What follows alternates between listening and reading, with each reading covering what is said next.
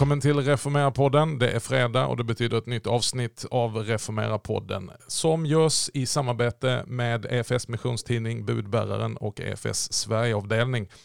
Och Reformera det är ju en tankesmedja och ett nätverk för helkyrklighet. Och jag som sitter här och pratar som vanligt heter Magnus Persson, jobbar som inspiratör och samverkanssekreterare utifrån EFS och Svenska kyrkan. Och vi ska prata om bön idag, fortsätta på vad vi pratade om eh, förra gången. Med mig så har jag Emma Boje. Välkommen Emma. Det är ju så här att bön, det är någonting alldeles centralt. Det går inte att tänka kristen tro och kyrka utan att också samtidigt tänka och koppla ihop med bön. Jesus ger flera liknelser i Bibeln eh, i sina egna tal om bön och så säger han vid ett tillfälle att denna liknelse gav han sina lärjungar för att de skulle ständigt be och inte ge upp. Och sen så säger Paulus i ett av sina brev, be alltid. Och bara när man prövar sig inför just de två sammanhangen, två av väldigt många sammanhang som talar om bön, det är liksom hjärtslagen i kristen tro. Att ha gemenskap med Jesus, att komma inför Guds ansikte, att vara i Guds närhet och upptäcka Guds närhet inte bara att prata utan också att låta Gud tala och vara tyst, att meditera, kontemplation, ropa, jubla, klaga. Alltså det finns så många enorma dimensioner på bön och ändå så är det för många av oss en outforskad värld och i samband med detta så har vi med oss böneexperten Emma Boye. Nej jag bara skojar Emma. Men du har ju då eh, kopplat med och, och varit en aktiv del och är en del av 24-7 bönerörelsen som finns över hela mm. världen. Mm. Och i Göteborg, eh, berätta, Delta House of Prayer för den som inte var med förra gången. Ni, ni har alltså ett, ett, ett bönecenter, eller vad kallar ni det för, i Göteborg? Ja, eh, vi kallar det nätverk och mm. gemenskap. Eh, det Eh, växte fram utifrån eh, människor som kände sig kallade på olika sätt. Eh, mm. Bland annat att en, vår vän Amanda, som hörde från Gud, du ska starta upp ett 24-7 bön, eller helt enkelt, vad kallar man det, bönealtare säger en del. Ja, men hon fick ordet 24-7 från Gud utan att veta vad det var. Alltså, och folk kom in från, på lite olika sätt. Gud tydligt drog samman människor med en gemensam längtan för staden eh, som handlar om bön. Mm. Mm. För mig var det, jag kan inte, jag kan inte göra annat, höll jag på att säga. Det är klart man gör ju väldigt mycket annat, men någonstans har jag alltid känt att bön är det är så centralt som du sa alldeles nyss. Vi kan inte vara kristna utan att ha med bönen, det är omöjligt. Mm. Mm, och det, här, det här är ett nytt initiativ, 23 eh, år på nacken i och för sig, som startade mm. 1999. Men vad vi också nämnde för avsnittet är att vad jag uppskattar och vad som ger mig respekt är att man har grävt upp gamla brunnar och inte minst bönebrunnar. Och på 1700-talet så eh, det som du också är kopplad till att jobba med konkret Emma, du är ju anställd i Evangeliska brödraförsamlingen som, ja. har, eh, som är eh, kopplat då till det som internationellt kallas för the Moravians eller hanhutismen. Mm. Eh, och på 1700-talet under ledning av den unge greven Zinzendorf så, så startade ett sånt här böneinitiativ i Halle och ett bönemöte som varade i hundra år. Det är ju helt otroligt. Eh, och, och, lite det här har man ju plockat upp eh, eh och vi tänkte vi skulle prata lite om det, men vi ska lyssna först mm. på, på Pete Gregg när han, när han presenterar det här. And, and we've, by the grace of God, been able to revive Count Ludwig Nikolaus von Zinzendorf's religious order, the Order of the Mustard Seed. And uh, we revived that in 2005, but it's now growing under Jill Weber's leadership in the most extraordinary way. And so uh, we have a, a vow renewal uh, and a vow making ceremony here on Sunday morning. I know many of you are at this gathering in order to make your vows. Ja, eh, det här är mm. från en konferens, eh, stor samling eh, i England, där man då berättar om kopplingen till det som kallas för Ordered, Order of the Mustard Seed, OMS, mm. som har rötter på 1700-talet och det som skedde där nere som också ledde till en bönerörelse som ledde till en, en, en världsmission, verkligen. Mm. Ehm, men berätta, du har ju kopplingar till detta också Emma. Vad, vad, eh, vad är det hernhutistiska arvet som man tar med sig? Ja, eh, menar du det här liksom i EBF Göteborg eller tänker du på Order of the Mustard Seed? Ja, men om vi talar om Order of the Mustard. Seed, för det här är ju Ja, intressant precis. då. Det här är ju, Ja. Ibland så när vi tänker orden så tänker vi direkt bara katolska kyrkan. Men det här Ja. är en ekumenisk order som, som, eller, eller orden som, som växer.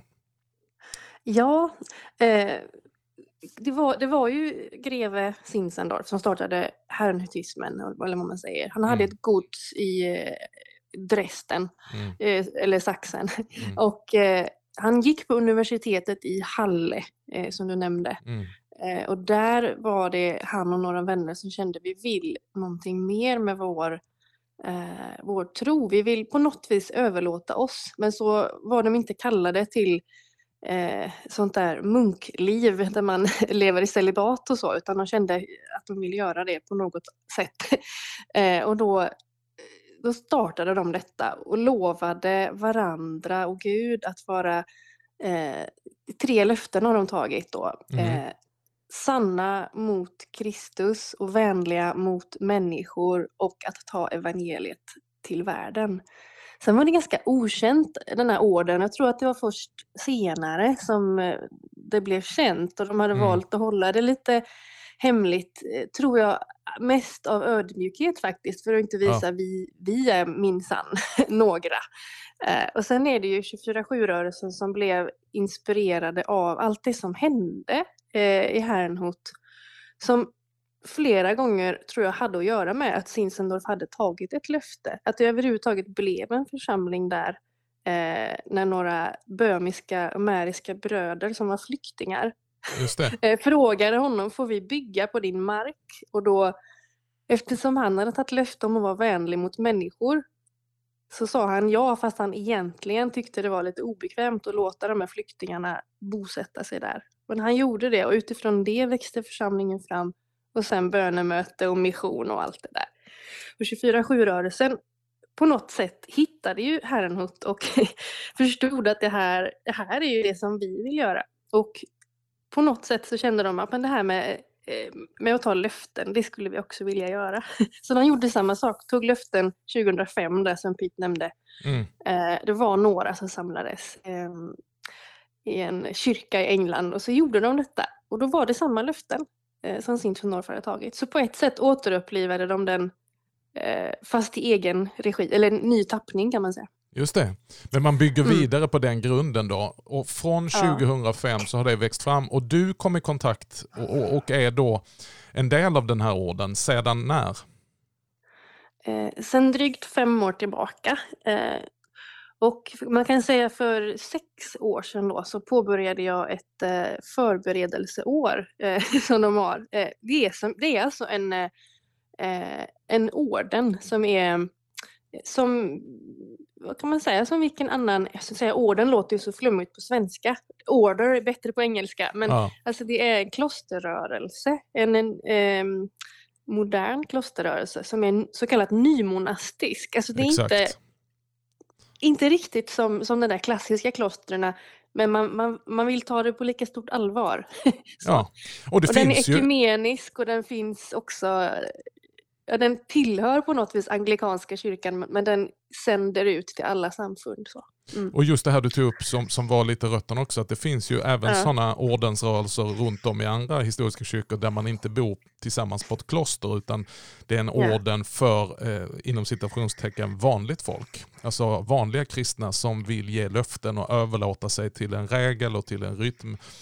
Eh, och, Mm. och, och precis som alla andra ordnar så har man då förberedelse och sen så har man väl också ett novis, en novisperiod va? Mm. Först tar man löfte om eh, fem år då. Mm. Eh, och eh, man får ju en förberedelsetid. ehm, och sen är det i samband med 24-7s årliga eh, konferens som man har den här löftesceremonin så att säga. Just det. Eh, och det är ju som sagt också här helt vanlig basic eh, kristendom. Mm. det är eh, bön, mission och diakoni. Ja. Eh, men vi, man, man sätter liksom ord på det, formar en eh, rule of life, eller vad heter det, livsregel. Alltså Mm. man hittar verktyg för att inte glömma bort att också leva ut tron. Just det. Så att säga. Ja. Men det här är ju så spännande för det här sker ju i jättemånga sammanhang idag över hela världen i mina studier om helkyrklighet och hur inte minst unga Mm. vuxna eh, drar sig till att plocka upp detta som har varit så centralt i kyrkan och kristna rörelser, nämligen det monastiska, som du kallade för det nymonastiska, alltså en, en ny monastisk vår. Ja. Som handlar om eh, att, att gå in i ett nätverk där man vill stå ansvarig och överlåta sig till en livsrytm och en livsregel. Eh, Men som också utvecklas steg för steg till konkreta kommuniteter. Om inte kloster så klosterliknande kommuniteter där man ber, där man arbetar med diakoni, eh, mission och så vidare. Eh, Men du, nyfikenhet, hur många finns det i Sverige som har upptäckt eh, OMS, alltså Order of the Mustard Seed? Hur många medlemmar Mm. finns det som är svenska? Eh, Vi har tio stycken som eh, bor i Sverige. Ehm, och ehm, ja, sen finns det fler intresserade. Eh, Mm. Många tänker så här, men jag vill göra det om jag har möjlighet att bo i en kommunitet, men för en del är det eh, också, ja, det är inte nödvändigt att bo i en kommunitet, men det finns möjligheter att, att då vara sammanlänkade med eh, den här orden runt om i världen, så att det blir ju en sammanhållning ändå. Just det.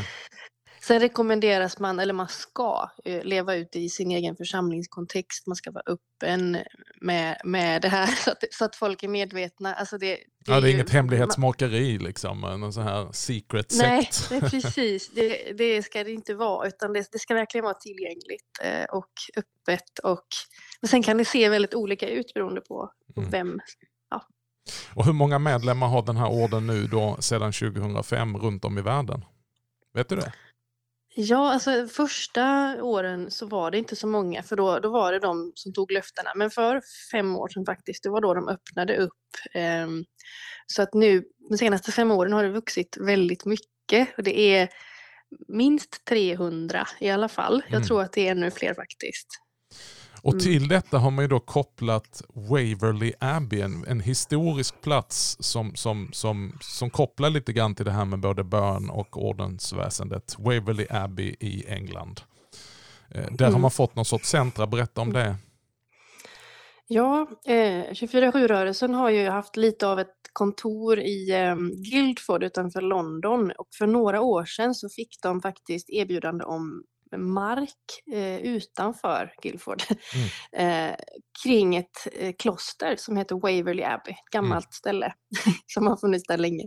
Som inte då var kanske igång på det sättet men det fanns ett eh, universitet där eh, och det fanns möjlighet att, att bo där. Ja. Och för eh, två år sedan tror jag så var det Jill Webber som är OMS-ledare, eller vad man ska Mm. säga. Hon, hon och hennes man flyttade dit och började bygga någonting som kallas The Seed Community. Just det. Och visionen är att det ska vara den här eh, eh, klosterrörelsen på platsen där, eh, bedjande gemenskap. Eh, som utgör kärnan för också 24-7. eh, att det ska bli mer, det kommer ju växa det här och de har stora visioner, de har ritat eh, hur, hur det kommer att se ut, eh, stort bönerum i mitten, med möjlighet för folk att komma eh, på, både på retreat men också att utbilda sig och att få utveckla sin kreativitet på olika sätt. Så det, och de drömmer ju om, de tittar ju väldigt mycket på Herrnhut och ärar väldigt mycket den eh, herrnhutiska rörelsen och säger ibland att det här ska bli ett nytt Herrnhut. De menar då ju inte att, att det ska vara istället utan det här är någonting, vi drömmer lika stort om man säger så. Ja, det är fantastiskt. Ja, Eh, ja, men jag älskar det för att det är så mycket eh, likt det jag tror på, hoppas på, arbetar för. Det här helkyrkliga. Att man, man plockar upp skatterna som finns i kyrkans rika förråd och gör det tillgängligt för en ny generation. Eh, Mm. Och det här med kommuniteter eh, och kommunitetsrörelser som inte är istället för kyrkan utan som är, som är resurs för kyrkan, som kompletterar kyrkans verksamhet och en del av kyrkan. Det, det, det, växer ju och poppar upp eh, överallt skulle jag säga. Och jag vet att ni, ni, ni har sådana mm. drömmar också, eller jag vet inte ens om det är en dröm, om det är en bön eller om kommunitet mm. utifrån ert eh, bönarbete i Göteborg. Kan du berätta lite om det? Ja, alltså av oss som eh, leder Delta House of Prayer i Göteborg så är hälften faktiskt med i OMS. Eh, och eh, alla har ju en, en form av längtan efter kommunitet. Sen ser ju alltid förutsättningarna väldigt olika ut, var man bor och vilken mm. liksom, lokal man har möjlighet att bo i. Så det är ingen av oss som bor i kommunitet på det sättet här. Mm. Ehm, men vi drömmer och jag tänker så här att det finns ju väldigt många som drömmer om kommunitet i Sverige och för oss har det varit, redan innan vi lärde känna rörelsen om man säger så, eh, så hade vi den drömmen om kommunitet och vi känner väl nu att ja, men det här, vi är närmare än vad vi varit innan.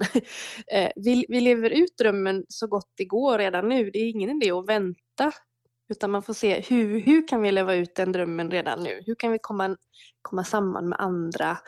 eh, för att, att missionera så att säga, eller för att leva ut missionen tillsammans men ändå ha bönen gemensam. Ja. Eh, ja. Nej, men det här, jag tror det är, är någonting Gud gör. Jag, jag skriver ja. lite grann om det i min senaste bok Helkyrklighet, om just eh, i, i, ett av de sista kapitlen där jag talar om vart tar Gud vägen på måndag. Att vi har ju väldigt mycket mm. när vi talar om kyrklig förnyelse, eh, så talar vi naturligt om, om gudstjänst och det som sker i kyrkan. Eh, men det som sker på söndagen, det, det, är liksom så självklart och det är bara då. Det, det, är en dag av sju. Det är några timmar av 168. Men frågan man kan ställa sig, vad händer med mitt kristna liv och vart tar Gud vägen på måndag?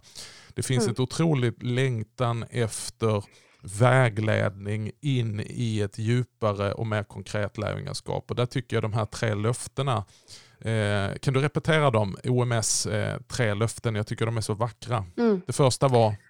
Det första är eh, true to Christ, eller att vara sann mot Kristus. Och, mm. det, och det ska levas ut i praktikerna bön och kreativitet. Just det. Mm. Och det andra löftet är eh, kind to people, eller vänlig mot människor. handlar om att, att vara, visa gästfrihet och att eh, komma ihåg eh, rättvisa och, och nåd faktiskt. Mm. Mm. Ja. Och det tredje? Inte bara komma ihåg utan verkligen praktisera det. Ja. Uh, det tredje är att take the gospel to the nations, eller mm. alltså sprida evangeliet, uh, missionen. Uh, mm. Så det, det, har man egentligen alla de här tre. Det är lärjungaskap med, med tydligt fokus på bön. Det är eh, mm. rättvisa och medmänsklighet, diakoni. Eh, alltså visa nästan kärleken. Och så är det missionsrörelsen ut till jordens yttersta gräns. Ja. Och det här hände ju från Hanhut och den rörelse som på 1700-talet växte fram där och som faktiskt gav evangeliet långt ut till jordens yttersta gränser, bland annat till, till Grönland till exempel och, och ja, mm. på en mängd olika platser. Eh, det här med, med, med kommuniteter, eh, det är ju också så att det behöver inte vara att man måste bo i kollektiv utan det finns ju många kommuniteter idag som har både kanske en konkret grupp Eh, yngre människor, ibland alla möjliga åldrar, som, som, som, som eh, lever eh, i kommunitetsgemenskap konkret på en plats, men som också har en vidare cirkel. Där människor som har mm, sitt eget boende och sin egen familj och så vidare, men som ändå kan, kan vara med i en sån kommunitet och en sån rörelse. Och det är väl det som OMS eh, ehm, ger möjlighet till att skapa en gemenskap av människor över hela världen som överlåter sig till detta. Det finns väl medlemmar, mm. jag tror vi har någon gemensam vän från Nigeria som är med där. Just det, Les. Ja. Mm. Han är ursprungligen från USA men har bott, varit som missionär i Nigeria i många år. Mm.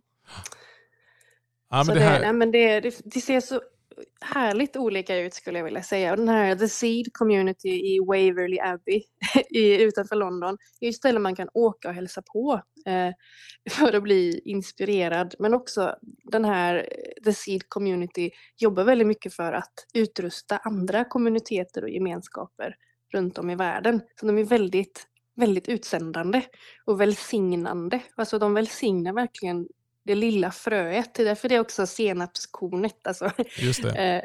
Eh, Den ringa begynnelsen. Ja, Den lilla tron. Tro. ja. Mm. Ja, men du Emma, jag vill säga ett stort tack. Det känns ju som att Mm. vi skulle kunna prata ytterligare ett program om det här. Men eh, jag hoppas att vi har fått sö, så ett litet mm. senapsfrö eh, om längtan eh, och vision för bön och böneinitiativ, kommuniteter och eh, ja, det som Gud gör här i världen. Tack så mycket Emma för att du varit med och, och delat med dig av de här tankarna. Det här är inspirerande. Tack, det var kul. Ja. Tack ska ni ha som har lyssnat ytterligare på ett Reformera avsnitt och vi är tillbaka nästa fredag. Tack ska ni ha.